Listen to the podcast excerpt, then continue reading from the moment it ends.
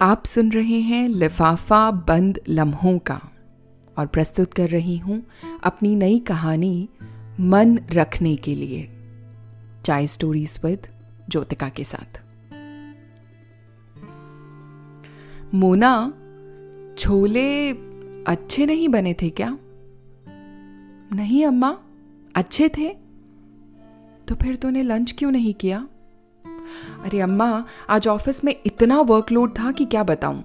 एक हफ़्ते की छुट्टी क्या ली? अब एक महीना लगेगा मुझे, वापस ट्रैक पर आने को। पर तूने लंच क्यों नहीं किया? अम्मा, अभी दो ही चम्मच छोले मुँह में डाले थे कि बॉस का कॉल आ गया, एक अनएक्सपेक्टेड मीटिंग के लिए। जाना पड़ा, इसलिए लंच रह गया। हम्म तो डिनर में आज मैं अम्मा, डिनर में आज पिज़्ज़ा खाते हैं। तुम्हें तो बहुत पसंद है। इनफैक्ट तुम्हारी पसंद का ही मंगाते हैं। हम्म मुना, पिज़्ज़ा खाए तो सचमुच बहुत दिन हुए, है ना?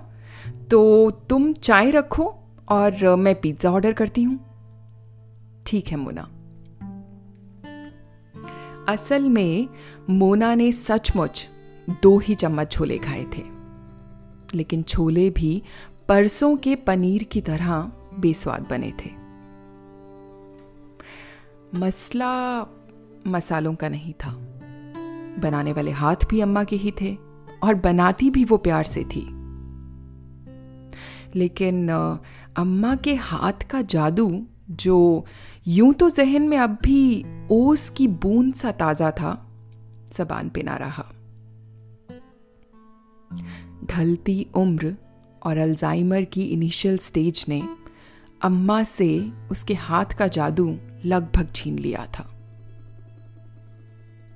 अल्जाइमर किसी जिद्दी स्टॉकर की तरह हाथ धोकर अम्मा के पीछे पड़ा था और अम्मा भरपूर कोशिश कर रही थी अपने यादों के बक्से को उससे किसी तरह बचाने की। छह साल की मोना जब स्मिता के ऑफ़िस से आने पर उसे झूठ मूठ की चाय बनाकर देती और उससे पूछती, कैसी बनी है चाय, अम्मा? तो स्मिता मोना का मन रखने के लिए कहती, दुनिया की सबसे अच्छी चाय। अब मोना की बारी थी। अम्मा, तुम्हारे हाथ में अब भी वही जादू है, कहकर स्मिता का मन रखने की।